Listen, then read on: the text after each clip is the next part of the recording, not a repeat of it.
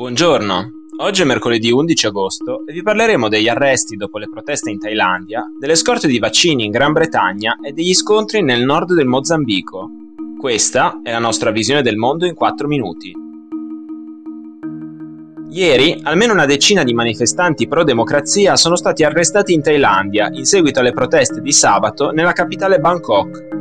La scorsa settimana un gruppo di un migliaio di manifestanti si è riunito nelle strade della città per chiedere le dimissioni del governo, accusato della pessima gestione della pandemia e del conseguente crollo dell'economia, in particolare del settore turistico che porta ogni anno in Thailandia milioni di visitatori. Nelle intenzioni dei manifestanti, il corteo doveva raggiungere il Palazzo Reale, ma è stato deviato dalle forze di sicurezza verso la sede del primo ministro Prayut Chan-o-cha. Quella di sabato non è stata la prima manifestazione che negli ultimi mesi ha chiesto le dimissioni del governo, nuove elezioni e una riforma dei poteri della monarchia. Il monarca Vatiuralongkorn, succeduto nel 2016 al padre Rama III, ha uno status semidivino e criticare il suo operato è un reato punibile fino a 15 anni di carcere.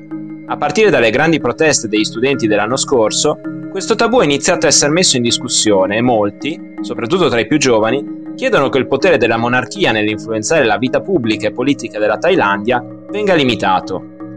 A distanza di un anno, nonostante le misure per il contenimento del Covid-19, molti gruppi sempre più eterogenei si riuniscono per manifestare contro il governo. In alcuni casi sono gli stessi alleati del governo del primo ministro Prayut Chan-o-cha a guidare le proteste.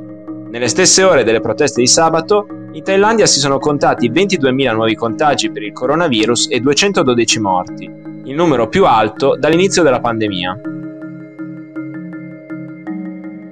Mentre l'Organizzazione Mondiale della Sanità ha chiesto ai paesi più industrializzati di iniziare a somministrare la terza dose almeno da settembre per garantire le forniture di vaccini anche ai paesi più poveri, la Gran Bretagna si prepara a comprare altre 467 milioni di dosi.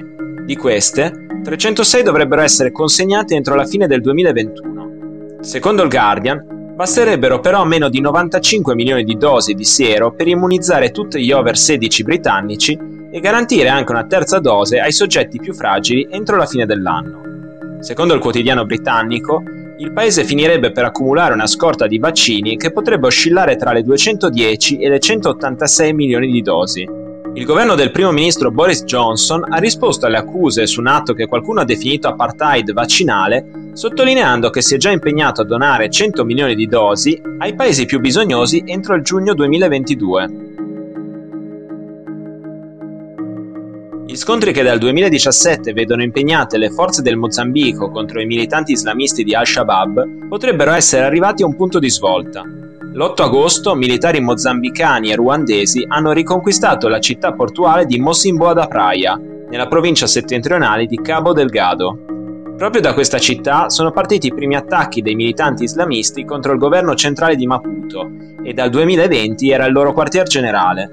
Per stabilizzare la regione di Cabo Delgado, il 23 giugno i 16 paesi africani che formano la Southern Africa Development Community avevano concordato la creazione e il finanziamento di una stand-by force militare. La partecipazione di circa mille soldati del Ruanda, al fianco di quelli del Mozambico, si inserisce proprio nell'ottica della missione di tre mesi avviata il 15 luglio. Nonostante la conquista di Mossimboa da Praia, gli esperti militari della coalizione ritengono però che per sconfiggere Al-Shabaab, forte di almeno 4.500 combattenti e di legami con l'ISIS, servirà lo stanziamento nella regione di almeno 3.000 militari, equipaggiati con elicotteri, aerei e unità navali per il pattugliamento della costa.